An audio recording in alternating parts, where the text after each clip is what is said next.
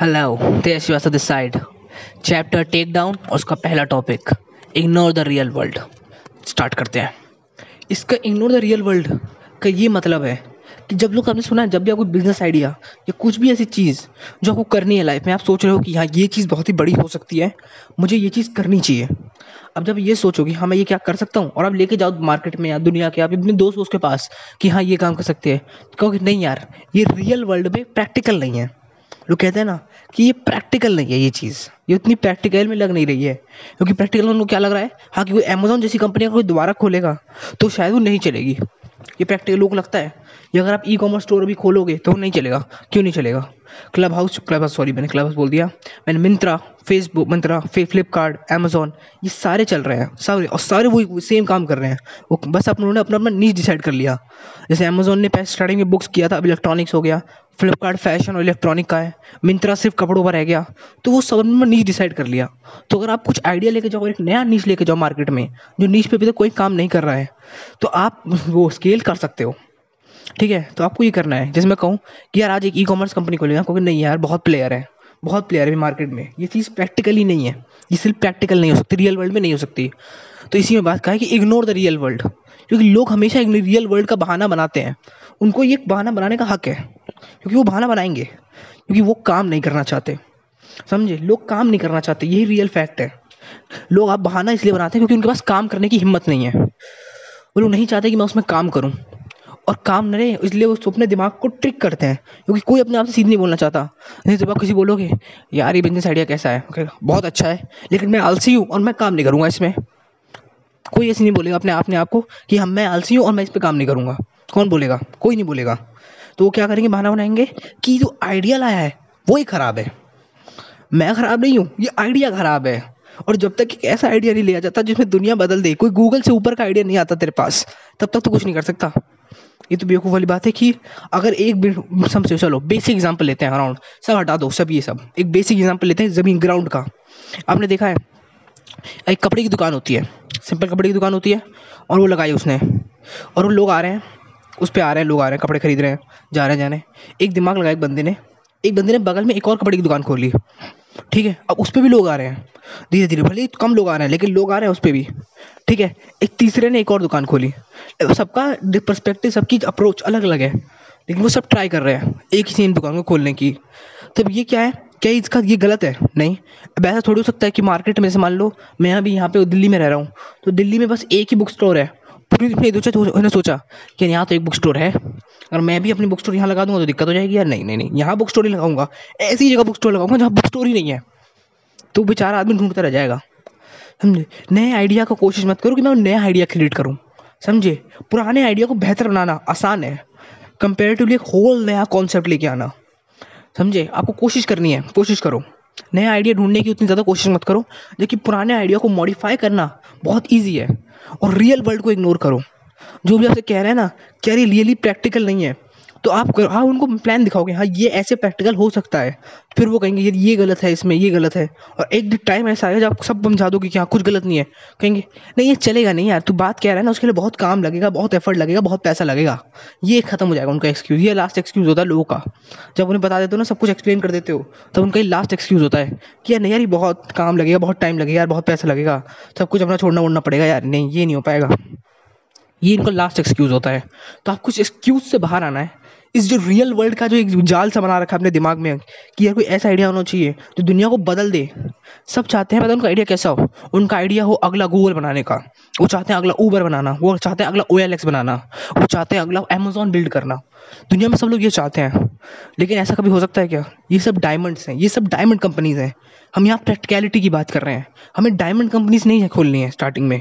हमें सिर्फ़ दस या बीस या तीस या चालीस, पचास हज़ार रुपये जो हमारे महीने के कंसिस्टेंट दे सके, वो एक साइड असल खोलना है। तो एक बड़ा ब्रिलियंट आइडिया सोचने के बारे में छोड़ दो। एक ऐसा आइडिया चुनो, जो नॉर्मल हो, उसे थोड़ा अपडेट करो और अपने इम्प्लीमेंट करो। सिंपल सिंपल सबसे ज़्यादा सिंपल चीज़ें ही करने के लिए। और ये वर्क करता है। रियल दुनिया में वर्क करता है और हर जगह वर्क करता है। जबकि कोई नया आइडिया ढूंढते ढूंढते अपनी ज़िंदगी बता दोगे, लेकिन आपको कोई नया आइडिया नहीं मिलेगा। और मे भी मिल जाए। मे भी मैंने कहा था मिल नहीं मिलेगा लेकिन मे भी मिल जाए लेकिन उसमें टाइम लगेगा। फिर नए आइडिया को स्टेब्लिश करना पड़ेगा। उस टाइम लगता है हमेशा हर चीज़ में। और आपकी पुराना आइडिया उसे ट्वीक करके थोड़ा सा वो ईजी है और कम काम में आप ज़्यादा अच्छा कर, वो कर सकते हो। अगर आप ऑन्टरप्रेन्योर नहीं हो बट दिल से नहीं हो ऑन्टरप्रेन्योर कि हाँ मुझे बिज़नेस ही करना है नहीं हो तो नए आइडिया के पीछे मत मांगो। एक पुराना आइडिया लो उसे थोड़ा सा ट्विक करो और इम्प्लीमेंट करो। और रियल वर्ल्ड सिर्फ़ एक एक्सक्यूज़ है। कोई भी आपसे कहे कि ये प्रैक्टिकल नहीं है रियल वर्ल्ड में, उसकी बात मत सुनो यार। समझे? जब तक आपको अपने ऊपर भरोसा है और आपके पास एक फुल प्रूफ प्लान है।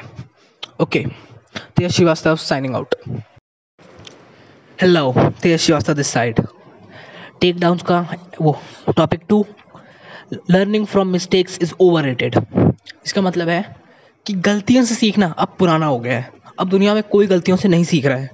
क्यों? क्योंकि लोग गलतियाँ करते हैं और गलतियों सीखने में साल लग जाते हैं। साल। आपको पता भी नहीं चलता कि आप गलती कर रहे हो कि नहीं कर रहे हो। किसको पता चलता है कि जब तक जब तक कोई दिक्कत ना आए सामने, तब तक उन्हें पता चलता है कि आप गलती कर रहे थे। यही होता है। लर्निंग फ्रॉम मिस्टेक्स हम मिस्टेक्स से सीखना चाहते हैं। क्योंकि हमारे, लेकिन ये गलत है। क्यों? क्योंकि हमारी लाइफ बहुत छोटी है यार। हम अराउंड सत्तर साल, अस्सी साल, नब्बे साल जीने वाले हैं बेसिकली मतलब ओवरऑल देखा जाए तो। ठीक है, हम नब्बे साल जीने वाले हैं। अब उस नब्बे साल में हम चाहते हैं कि हम वो करें हम अपनी गलतियों से सीखें, कि हम कोई काम पाँच साल करें, उसके अंदर अभी ये तो गलत कर रहा था मैं, फिर उसे एक साल गलती को सुधारें, फिर अगले छः छठे साल से इसको स्टार्ट करें। ये आपके छः साल बर्बाद कर देगा छः साल। आपका छः साल का पैसा बर्बाद आपका छः साल का वर्क बर्बाद आपके छः साल की टाइम बर्बाद जो आपने खुद किया, वो सब बर्बाद हो जाएगा उस समय। तो क्या करना चाहिए? अपनी गलतियों से नहीं सीखे हुए तो किससे सीखें? कहाँ से सीखें? अब दूसरों की गलतियों से सीखो। जैसे मैं अभी रिसेंटली अली बाबा पढ़ रहा था Alibaba the house that Jack Ma build बहुत अच्छी किताब है। पढ़ना चाहो तो पढ़ लेना। ठीक है? तो उसने बहुत अच्छी खासी बताई अपनी अली बाबा ने क्या क्या गलती की थी। तो जब अगर मैं कोई ई कॉमर्स या कुछ भी स्टार्ट करेगा ई कॉमर्स टाइप का तो हम पता करें कि हाँ भाई, देखिए, ये गलती इसने भी करी थी और ये गलती हमें भी करी है। अब आप अमेजोन पढ़ो, आप फ्लिपकार्ट पढ़ो तो पता चलेगा कि हाँ देखिए यार, अगर ये लोग ये सोच सोचते हैं, अगर ये कर लेते तो जल्दी ग्रो हो जाते।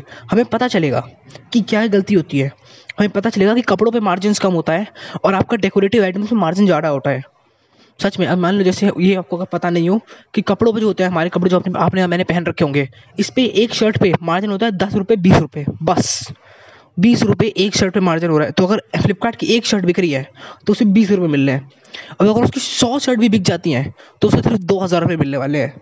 क्या उखाड़ लेगा दो हज़ार रुपये में? सौ शर्ट बिकने के बाद मतलब सौ क्लाइंट्स आएँगे, सौ कस्टमर आए और आपके दो हज़ार रुपये की सेल्स हुई है। सोचो। और, इस, और इसमें हम ई कॉमर्स कैसे रन करेंगे? कितना हार्ड हो जाएगा ई कॉमर्स को रन करना। तभी ई कॉमर्स जो होते हैं उनको स्टार्टिंग में फंडिंग की ज़रूरत पड़ती है। और वो किस पे बिकते हैं? आपका दो चीज़ें जो ना बेसिकली ई कॉमर्स को सक्सेसफुल बनाती हैं। वो है आपका कंप्यूटर आपका इलेक्ट्रॉनिक आइटम क्योंकि इलेक्ट्रॉनिक आइटम पे एक फ़ोन पे अगर आप एक चौदह हज़ार रुपये का फ़ोन ले रहे हो तो उस पर दो से तीन से चार हज़ार रुपये चार हज़ार रुपये सच में एक बारह हज़ार के फ़ोन पे चार हज़ार रुपये उसका मार्जिन रहता है। और अगर उसके सौ फ़ोन बिक जा रहे हैं तो सीधे चार लाख रुपए, चालीस हज़ार रुपए, ऐसे मार्जिन बनता है उन पर ऐसे पैसा आता है उन पर दूसरा, आपका डेकोरेटिव आइटम्स डेकोरेटिव आइटम देखा है आपने? ज़्यादा कुछ नहीं होता है। एक कार सी होती है, उसमें मोतियाँ होती है। अगर गर्ल्स सुन रही हैं इसको तो उनको वो ज़्यादा रिलेट कर पाएँगे इससे कि मोतियाँ होती हैं। अच्छे काफ़ी देखने में अच्छा लग रहा होता है वो। लेकिन जब उसकी एक्चुअल कॉस्ट पे जाते हैं ना तो वो एक्चुअल कॉस्ट भी बहुत कम होती है। जो चीज़ आपको फ्लिपकार्ट अमेजोन पे डेकोरेटिव आइटम दो दो सौ, तीन तीन सौ रुपये मिल रहे होते हैं, वो रियल में साठ रुपये अस्सी रुपये के होते हैं। अगर आप रियल मार्केट में खरीदने जाओगे उसको तो तो वहाँ मार्जिन उसका बहुत होता है। तो इन दोनों चीज़ों से, इनका लॉस इन तभी वो देखा आपने? ये लोग निकालते हैं वाटर सेल क्योंकि कपड़े जल्दी ख़राब होते हैं और आपके इलेक्ट्रॉनिक सेल्स बहुत जल्दी निकालते हैं लोग कि इलेक्ट्रॉनिक आइटम खरीद लो फ्रिज खरीद लो टीवी खरीद लो। यहाँ हमेशा फोर्स करते हैं कि टीवी खरीदो, बड़ी महँगी चीज़ खरीदो इनके पास से और महँगी में भी इलेक्ट्रॉनिक खरीदो, क्योंकि उनमें मार्जिन बहुत ज़्यादा है। बाकी लोगों में मार्जिन इतना कम है इन पर ठीक है? तो आपको क्या करना है? मैं कहाँ था? मैं भूल गया, मैं कहाँ था यार? मैं थोड़ा सा कूद गया उस पर हाँ शायद मैं, हम हाँ मिस्टेक्स हाँ लर्निंग फ्रॉम योर मिस्टेक्स अपनी गलतियों से सीखना है। अपनी मतलब गलतियों से नहीं सीखना, बहुत पुराना हो गया गलतियों से सीखना। आपको अलग अलग लोगों से सीखना है यार। जिन्होंने गलती कर दी है, उसे सुधार दिया है, वो सक्सेसफुल बन गए हैं। आपको उन गलतियों को देखना है कि अच्छा ये गलती है। बहुत अच्छा हाँ ये गलती मैं नहीं करूँगा। जैसे आप, अगर आप एक ई कॉमर्स स्टार्ट करने वाले हो तो अमेजोन फ्लिपकार्ट इनकी बुक्स पढ़ो, इनके बारे में, इनका इनका वो समझो, इनका बिज़नेस मॉडल समझो, इनका कैश इनफ्लो और आउटफ्लो समझो कि कहाँ से क्या आ रहा है, समझे? अगर आप एस कंपनी खोलने वाले हो, आप एक नया टूल निकालने वाले हो एस के लिए तो ऊबर सजेस्ट एफ़ रेफ्ट इन सबको सर्च करो, इनकी हाँ इनकी बैकग्राउंड कैसे काम करती है, कितने लोग लगते हैं इनको मैनेज करने में। एक सोशल मीडिया ऐप निकालने वाले हो तो हाँ कैसे फेसबुक सक्सेसफुल हुआ, कैसे इंस्टाग्राम सक्सेसफुल हुआ, कैसे यूट्यूब सक्सेसफुल हुआ, इनके बारे में पढ़ो। आपको मिस्टेक्स सीखना है कि ये यूट्यूबर ने अगर ये मिस्टेक करी है, इसलिए ये एक एक साल, दो साल पीछे हो गया। अगर मैं ये मिस्टेक नहीं करूँगा तो मैं एक साल, दो साल आगे हो जाऊँगा। सीखो मिस्टेक से न सीखना। भी अच्छी बात है मिस्टेक से तो सीखो ही सीखो, लेकिन सामने वालों से भी सीखो। अलग अलग लोगों से सीखो। इससे आप ग्रो कर पाओगे। अपने आप को देख पाओगे कि हाँ मैं ग्रो हो रहा हूँ। क्यों? क्योंकि मैंने मिस्टेक से नहीं, मैंने आप उससे भी सीखा, मैंने अपने आप से भी सीखा, मैंने अलग अलग लोगों से भी सीखा और अलग अलग तरीके से लोगों से सीखा। इसलिए मैं बुक्स बहुत पढ़ता हूँ। ठीक है तो आपको अब मिस्टेक से नहीं, आसपास वाले सारे लोगों से सीखना है, जितने लोगों से सीख पाओ, और हाँ सही आदमी से सीखना है। हम लोग बहुत अजीब अजीब लोगों से भी सीखते हैं आसपास के। जैसे आपको बिज़नेस के बारे में उस आदमी से नहीं पूछना है जो जॉब कर रहा है। कभी नहीं, कभी भी नहीं, क्योंकि उसका मेंटेलिटी मैं इसलिए नहीं कह रहा कि अगर आपको दोस्त वोस्त हो तो पूछो, नहीं, कभी मत पूछो यार, भले वो दोस्त दोस्त से बिज़नेस एडवाइस मत लो, क्योंकि वो आपका दोस्त है, उसका मैंटेलिटी वो जॉब वाली है।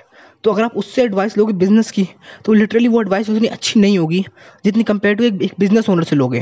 क्योंकि उसकी एडवाइस अच्छी होगी क्योंकि वो बहुत सालों से बिज़नेस में है। और आपका दोस्त अभी भी एक जॉब ऑन जॉब पे है। मैं ये नहीं कहता कि जॉब वाले दोस्त मत रखो, लेकिन एक उस आदमी से एडवाइस लो जिस फ़ील्ड में एक्सपर्ट हो। ऐसा ना अगर आपको पेट में दर्द हो या कि सर में दर्द हो तो इंजीनियर के पास नहीं जाओगे डॉक्टर के पास ही जाओगे। तो वही बात है। बिज़नेस के डॉक्टर के पास जाओ। बिज़नेस के इंजीनियर जाने की ज़रूरत नहीं है। उस, जो भी तकलीफ़ हो, किसी ऑन्टरप्रेन मतलब बिजनेसमैन को दिखाओ। मुझे ऑन्टरप्रेनर वर्ड उतना पसंद नहीं है, लेकिन मुझे बिजनेसमैन वर्ड ज़्यादा पसंद आता है। ठीक है? तो गलतियों से भी सीखो और दूसरों से भी सीखो। ये बेस्ट चीज़ है सीखने की। हमेशा सीखते रहो। Tej Srivastava signing out hello Tej Srivastava this side आज हम बात करने वाले हैं अगला टॉपिक रिवर्क रिवर्क का प्लान थर्ड आपका है टेक डाउन चैप्टर का थर्ड प्लानिंग इज़ गेसिंग ठीक है? प्लानिंग जो होती है, जिसका मतलब हम सोचते हैं मतलब ये मेरा पर्सपेक्टिव नहीं है, ये इस बुक का पर्सपेक्टिव है, ठीक है? हम बुक के पर्सपेक्टिव से समझेंगे इस चीज़ को, ठीक है? जो प्लानिंग होती है, वो एक गैसिंग होती है।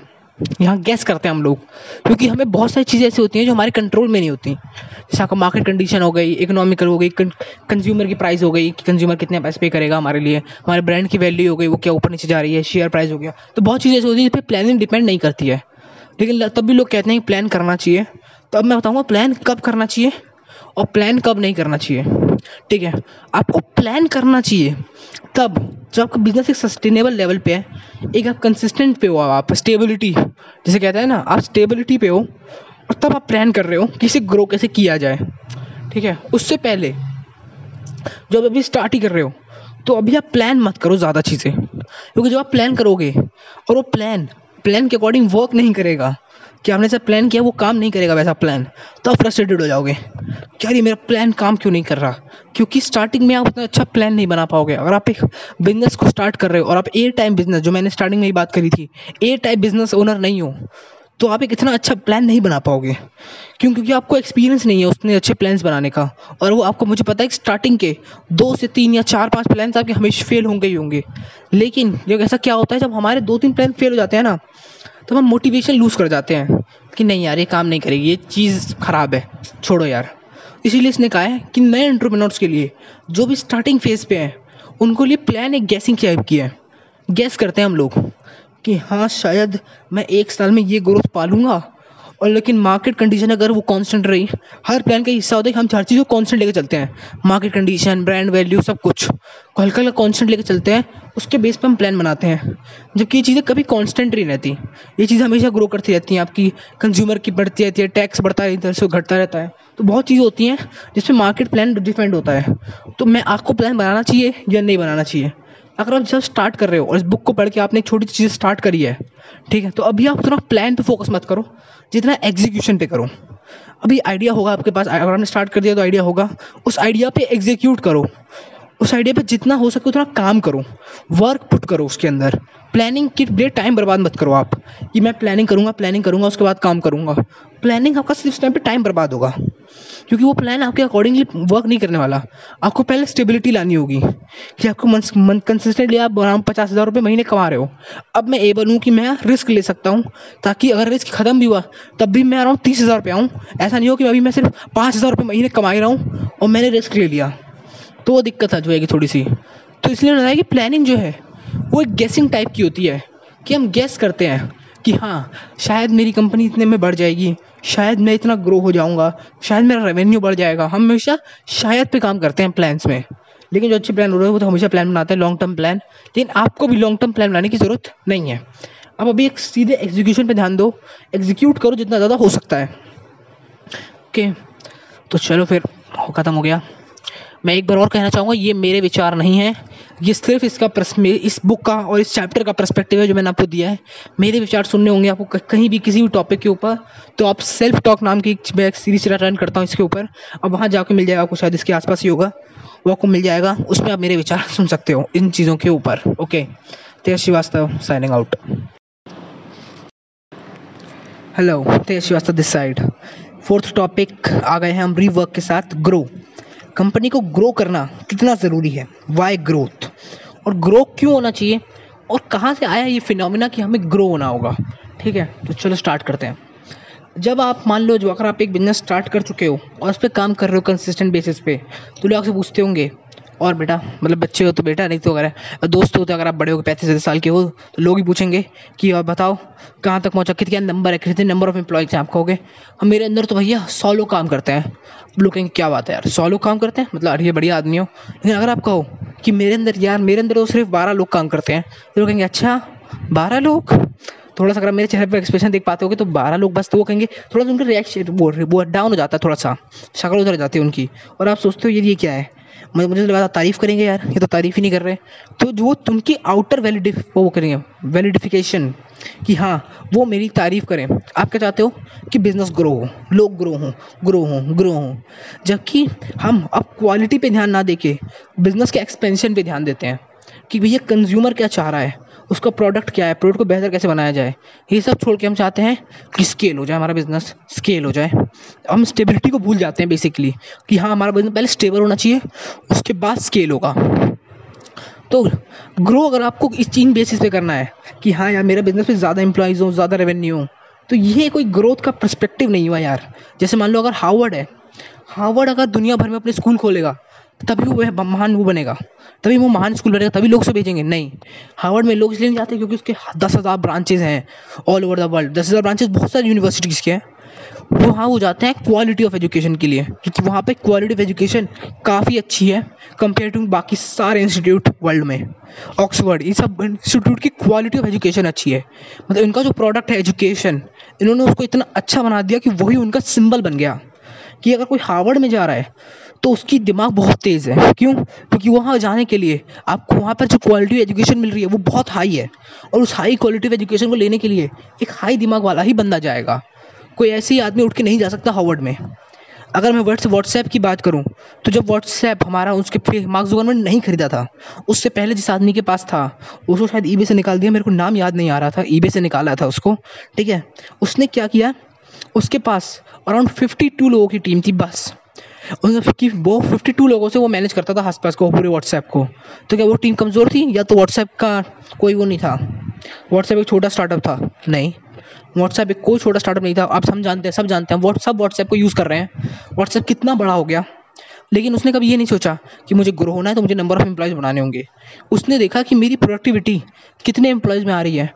वो बारह भी हो सकते हैं वो हज़ार भी हो सकते हैं, वो सौ भी हो सकते हैं, वो पाँच सौ भी हो सकते हैं। आपको देखना है कि अगर मैं आउट, अगर मैं अपने एम्प्लॉयज़ बढ़ा दूँ तो मेरा आउटपुट बढ़ेगा कि नहीं बढ़ेगा? ये देखो चेक करना है, क्योंकि कोई भी अगर आप एम्प्लॉय हायर करते हो तो उसकी कॉस्ट आती है। आप उसको सैलरी देते हो, वो आपके यहाँ रहेगा, वो पानी, बिजली यूज़ करेगा, पानी यूज़ करेगा अलग चीज़ें यूज़ करेगा। है ना? सच में सब कुछ यूज़ करेगा करेगा। ठीक आपको उसकी कॉस्ट देखनी होगी कि यार ये आदमी जितना मैं इसको हायर कर रहा हूँ, क्या उससे डबल प्रॉफिट करा करा पा रहा है मेरे यूनि उसको, मेरे इंस्टीट्यूशन को, या फिर सिर्फ़ बंद करा रहा है? तो आपको ये देखना है कि आपको ग्रो होना है तो क्यों ग्रो होना है? और क्या आपके सेक्टर में इससे ज़्यादा ग्रो हुए हैं लोग? जैसे मान लो अगर आप करो फेसबुक या इंस्टी बात करो तो इनके सेक्टर के, अगर आप देखोगे, ये लोग कभी एक लाख एम्प्लॉयज़ हायर नहीं करते। कभी एक एक लाख एम्प्लॉयज़ नहीं होते इनके यहाँ। क्यों? क्योंकि आई टी सेक्टर को मैनेज करने के लिए। और कहते हैं ना स्टार्टिंग में एक ऑनलाइन बिज़नेस के लिए आप एक आदमी भी काफ़ी होता है। स्टार्टिंग में जब वो एकदम नीचे वाले फ़ेज़ में होते हो तो अब एक आदमी बहुत टाइम तक मैनेज कर सकता है, दो साल तक, जब तक उसके बहुत सारे फॉलोअर्स ना हो जाए, और उसे एक आदमी रखना ना पड़े रिसर्च के लिए कंटेंट के लिए, तब तो वो काफ़ी देर तक उसे मैनेज कर सकता है। इसलिए ऑनलाइन बिज़नेस होते हैं, उनमें लोग कम होते हैं। उनमें आप अगर आप बीस, पचास लोगों की, सौ लोगों की टीम रख देते हो, एक चीज़ को मैनेज करने के लिए तो वो काफ़ी बड़ी हो जाती है। और वो भी आधी तो ज़्यादा तो बग हैंडलिंग होती है उसमें। ठीक है? तो क्या करना है? आईटी में आपको ग्रोथ देखना है कि क्या मेरे सेक्टर में इतना ही ग्रोथ है, जिससे ज़्यादा भी ग्रोथ है। क्या इतने ही मैक्सिमम लोग हैं, जैसे अगर आप कंपेयर करो एक मोटर गाड़ी को, जैसे मोटर होती है ना फोर्ड को फोर्ड को कंपेयर करो या वोल्स वैगन को कंपेयर करो, इनके अंदर एम्प्लॉय दस लाख, पंद्रह लाख, बीस लाख एम्प्लॉयज़ हैं इनके अंदर। तो मतलब यही बड़े हैं फेसबुक के जिसके पास सौ एम्प्लॉयज़ हैं, हज़ार एम्प्लॉयज़ हैं। नहीं, दोनों का परस्पेक्टिव अलग है। फोर्ड मोटर्स का, अरे छोटा छोटा अगर गाड़ी का वो भी खोलना चाहो आप, कि हाँ मैं मोटर बिल्ड करूँगा चीज़ें बिल्ड करूँगा तो आपको मिनिमम दस से बीस हज़ार लोग रखने पड़ेंगे। और वहीं आप अगर आप ई एक ई कॉमर्स एक आईटी फ़ील्ड का कुछ बिल्ड करना चाहो तो आप सिर्फ़ एक आदमी या दो आदमी या पाँच आदमी या पाँच दोस्त मिलकर भी स्टार्ट कर सकते हैं और वो काफ़ी बड़ा कर सकते हैं वो पाँच दोस्त मिलकर एक दो साल तक। उस काम को करते करते। तो देखो कि ग्रोथ क्यों? और आप हमेशा वाई पूछो कि हाँ वाई क्या रेलिवेंट भी है ग्रोथ क्या सच में मुझे आगे भी जाना है? क्या सच यहाँ मैं अपने पीक पर पहुँचाऊँ कि नहीं पहुँचाऊँ? आपको अपने पीक पर जाना है। ग्रोथ पे, ठीक है? इनसिक्योर फील मत करो। बताए, हम लोग बड़े इनसिक्योर फील करते हैं। जो हम कहते हैं ना कि यार, हम तो एक स्मॉल बिज़नेस है। हम कभी, हम सोचते हैं कि हमें बिग बनना है। हमें बिग बनना है। हम कभी ये नहीं सोचते कि हमें बिग बनना क्यों है? और स्मॉल में क्या बुराई है? बताओ, मेरे को स्मॉल में क्या बुराई है? सब आप सोचते हो कि स्मॉल स्मॉल है तो पैसे कम आते हैं यार। थोड़ा सा रेवेन्यू कम रहता है, लोग कम रहते हैं। हम इफेक्शन ज़्यादा होता है मतलब इफ़ेक्ट नहीं कर पाते हम सामने वाले को। जब हम बोलते हैं कि हमारे पास थाउज़ेंड कम एम्प्लॉयज़ है तो वो इफ़ेक्ट होता है। हाँ थाउज़ेंड एम्प्लॉयज़ बंदे में दम है। है ना? लेकिन ये सब एक सिर्फ़ वो है आउटर चीज़ें हैं। सिर्फ़ आउटर चीज़ें हैं। अगर आप पचास हज़ार, साठ हज़ार, एक लाख महीने साइड इनकम से कमा ले रहे हो साइड इनकम से तो आपको क्या ज़रूरत है उसे बड़ा, ज़्यादा बड़ा करने की और उस पर टाइम पुट करने की जो आपको ख़राब करे उस चीज़ को? लिटरली जो चीज़ को ख़राब करे। आपकी सिचुएशन को और वर्स बना दे, क्योंकि बड़े होने के चक्कर में ऐसा नहीं होगा आप गिर जाओ। सच में सच में ऐसा हो सकता है कि आप बड़े होने के चक्कर में आप गिर जाओ।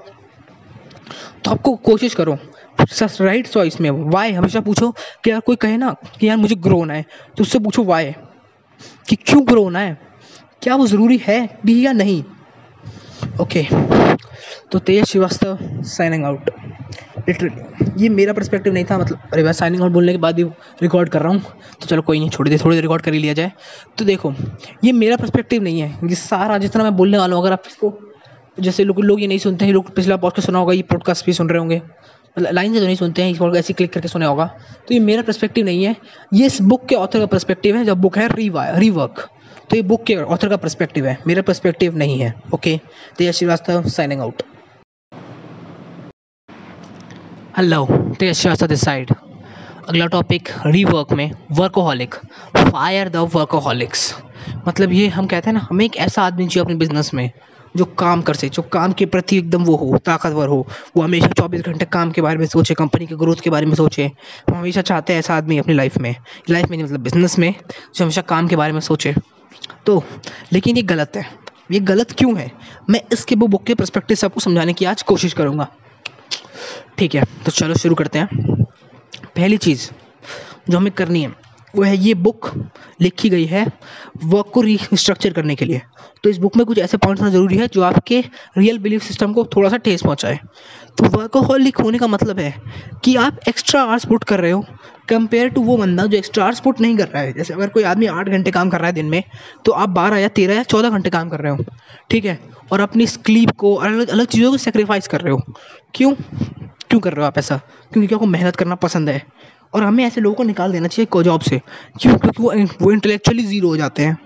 मतलब वो अपना दिमाग इतना यूज़ नहीं कर पाते। हैं इसलिए कहते हैं क्रिएटिव वर्क्स जो होते हैं, वो वर्कोहॉलिक नहीं होते, जैसे राइटिंग होती है। जैसे आपको किताब लिखनी है ना तो किताब लिखने के लिए आप वर्कोहॉलिक होने की ज़रूरत नहीं है आपको। और लिख भी नहीं पाओगे किताब को आप वर्कोहॉलिक होकर क्योंकि उसमें क्रिएटिविटी की ज़रूरत है।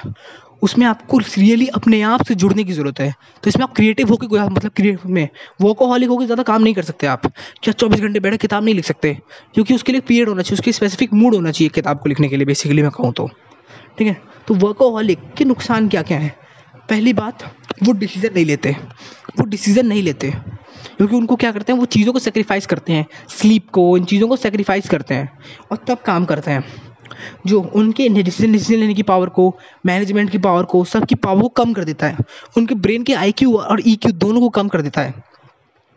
तो बेसिकली लेकिन पता है, हमारा ये सोसाइटी है मतलब थोड़ी सी हट के थोड़ी सी बात करूँगा, हमारी जो सोसाइटी है, वो देखती भी यही है कि जो आदमी आठ घंटे काम कर रहा है वो तो कुछ कर ही नहीं रहा है।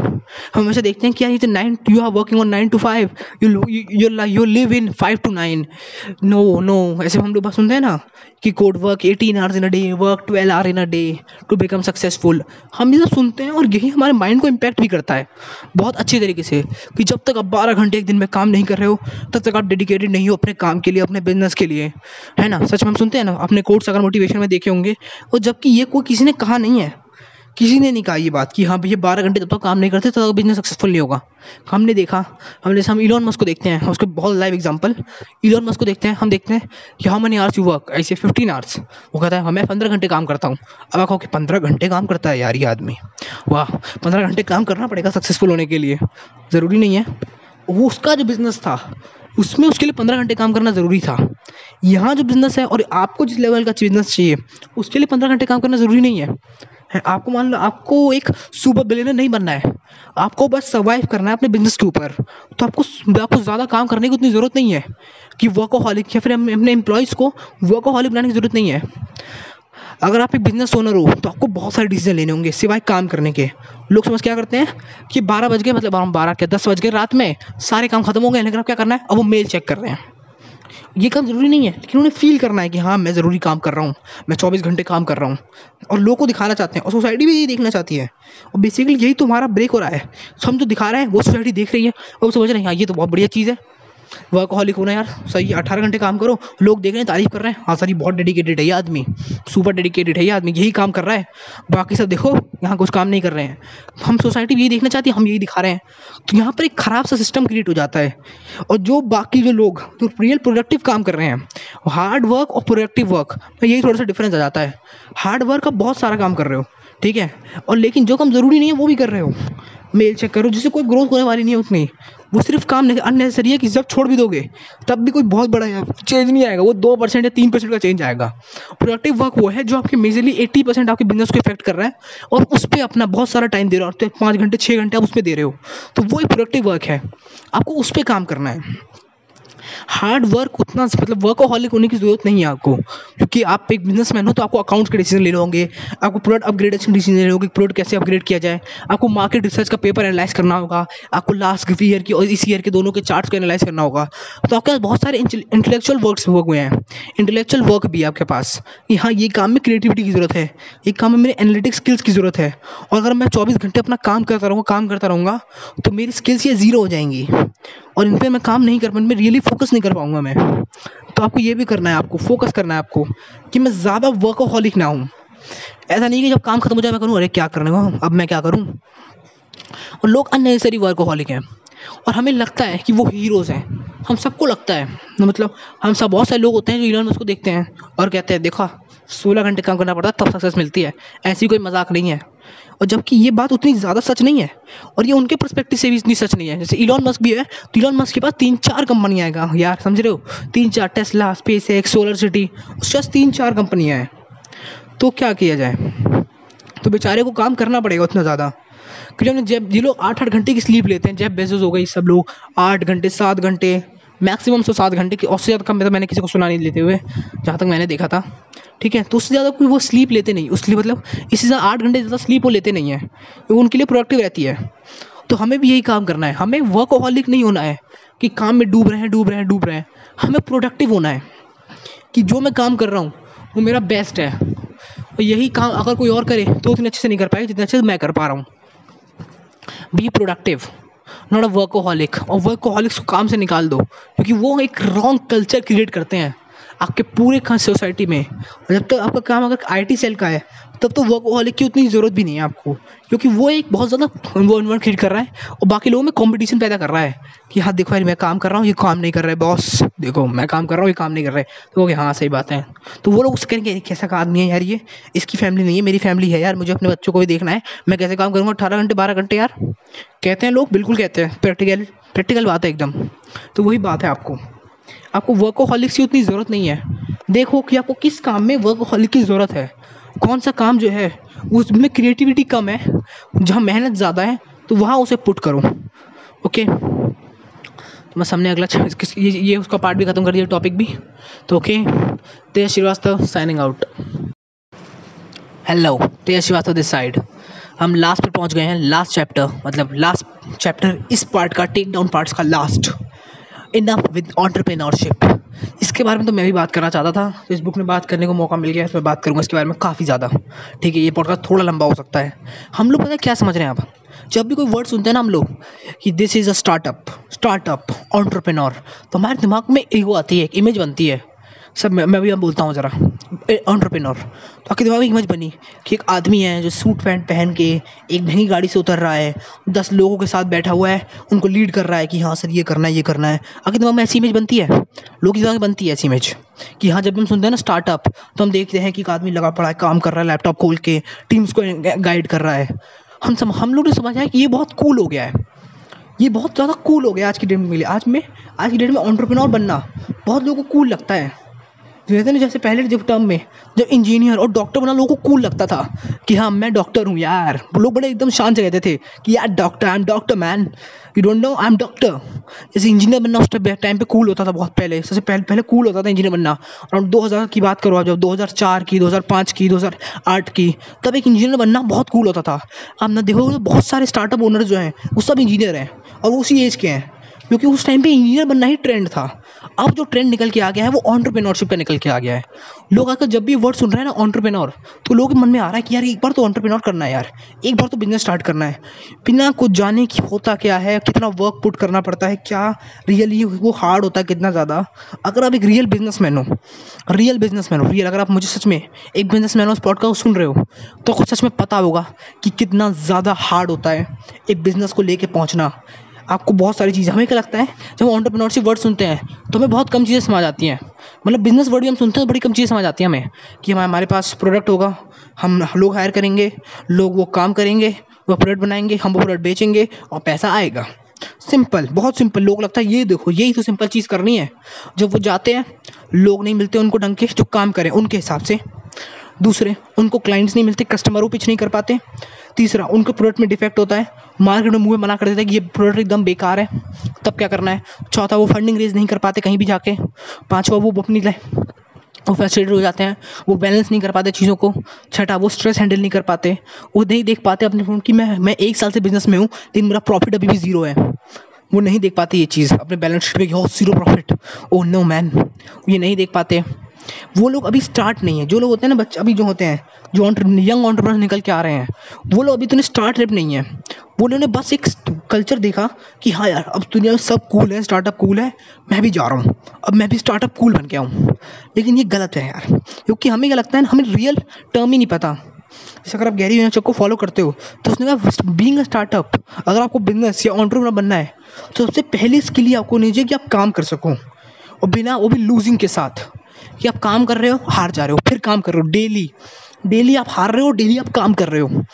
समझे? बहुत ये सबसे बड़ी स्किल है कि आप डेली हार रहे हो गेम में।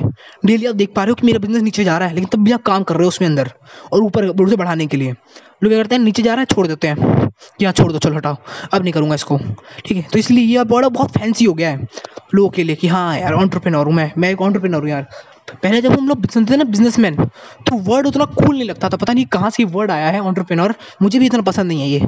जब हम बिजनेसमैन सुनते थे ना, कि मैं बिज़नेस हूँ, या फिर मैं एक अगर हिंदी में कहूँ, शुद्ध हिंदी में तो मैं एक व्यापारी हूँ। तो ये वर्ड उतना अच्छा नहीं लगता था सुनने में कि व्यापारी है यार, कुछ बेचेगा बिजनेसमैन है यार, कुछ बेचेगा। अब हम जब भी सुनते हैं वर्ड ऑन्टरप्रेनोर तो हमारे दिमाग में एक अच्छी इमेज क्रिएट होती है कि क्या बात है। और जब हम बिजनेसमैन सुनते हैं तो हमें लगता है कि यार कोई आदमी काम कर रहा होगा, बहुत ज़्यादा हार्ड वर्क कर रहा होगा। और ऑन्टरप्रेनोर का सुनते हैं तो अभी कोट पैंट पहन के एक आदमी। तो ये दोनों चीज़ें टर्म्स जो हैं, वो दोनों एक ही चीज़ हैं। ऑन्टरप्रेनोर और बिजनेसमैन दोनों एक ही चीज़ हैं। लेकिन हमने क्या किया है? हमने आसपास के कारण मिथ क्रिएट कर दिया। क्योंकि लोग बिजनेसमैन टर्म सुनना नहीं चाहते। लोग बिजनेसमैन टर्म को बिल्कुल अवॉइड करते हैं। क्योंकि उन्हें लगता है बिज़नेस खराब है और ऑन्टरप्रनोरशिप सही है, जबकि दोनों एक ही चीज़ हैं। एक ही सिक्के मतलब एक ही सिक्के के दो पहलू हैं। जैसे कहते हैं ना लोग, एक ही सिक्के के दो पहलू हैं। वही बात है। हमने स्वाभाविक सोसाइटी में एक मिथ सी क्रिएट हो गई है। मिथ जिसे कहते हैं रियल मिथ वो एक मिथ है ये, कि हम समझते हैं कि ऑन्टरप्रेन्योरशिप बने। ऑन्टरप्रेन्योर बने क्या? एक रियल अपने आप से बोलो, क्या आप बिजनेसमैन बन सकते हो? लोग बिजनेसमैन नहीं बनना चाहते और बट सेल तो बिल्कुल नहीं करना चाहते। कहते हैं कि भैया सेलिंग नहीं करूँगा मैं। मैं ऑन्टरप्रेनर हूँ, मैं सेलर थोड़ी हूँ, मैं सेल्समैन थोड़ी हूँ। एक ऑन्टरप्रेनर एक बेहतरीन सेल्समैन होता है। बहुत बेहतरीन सेल्समैन और एक बहुत अच्छा मार्केटर भी होता है। आप हम लोग सोचते हैं कि हम लोग देखते हैं क्या लिखा आता है। New York time best selling author क्या उसमें लिखा था कभी? New York time best writing author कि इस आदमी ने ऐसी किताब लिखी जो न्यूयॉर्क टाइम बेस्ट बनी। कहता है कि इतनी किताब बिकी है इसकी। Selling selling not writing selling important होती है कि आप किताब को कैसे बेच रहे हो। रॉबर्ट क्यूसाकी ने अपनी बुक में यही बताया है कि कभी उनकी किताब के ऊपर कभी ये लिखा नहीं आया। कि Robert Kiyosaki is the one of the Robert CO का, क्यूसाकी की किताबें जो हैं, वो हाई बेस्ट रिटर्न बुक हैं फाइनेंस के ऊपर। नहीं, वो बेस्ट सेलर बुक हैं। Best seller not best return return बहुत बुक हैं। और रॉबर्ट क्यूसाकी से भी अच्छी मतलब रॉबर्ट क्यूसाकी से अच्छे राइटर्स हैं।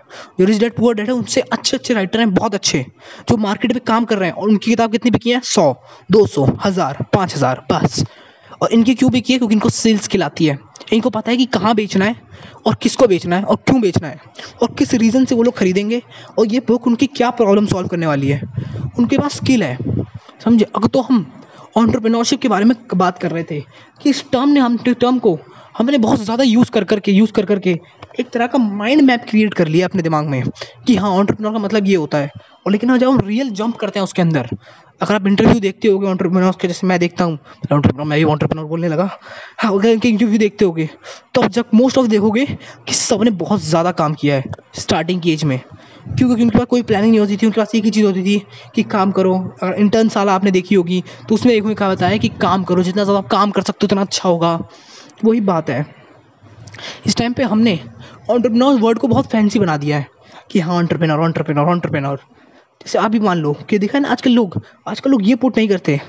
डिजिटल मार्केटर और ऑन्टरप्रेन्योर थोड़ा अ बिज़नेस मैन ऑन्टरप्रेन्योर लोग पुट करते हैं। क्यों? क्योंकि लुक्स फैंसी इंसान वाले के माइंड में इम्पैक्ट क्रिएट करता है कि हाँ यार, ये बंदा ग्रेट है। और लिखा होता है ना बिज़नेस मैन तो एक एक चीप इमेज क्रिएट करता है कि यार, ये क्या? बिज़नेस मैन इंस्टाग्राम पे? हाँ थोड़ा सही नहीं लगता। सच बात है। तो ओके तो हमने इस कंप्लीट कर लिया चैप्टर टेक डाउन्स को हमने पूरी तरह से कंप्लीट कर लिया है अब। अब हम बात करेंगे अगला चैप्टर इसमें, इस पॉडकास्ट में नहीं, अगले अगले पॉडकास्ट में। चैप्टर गो ठीक है? तो फिर चलो गो तेज श्रीवास्तव साइनिंग आउट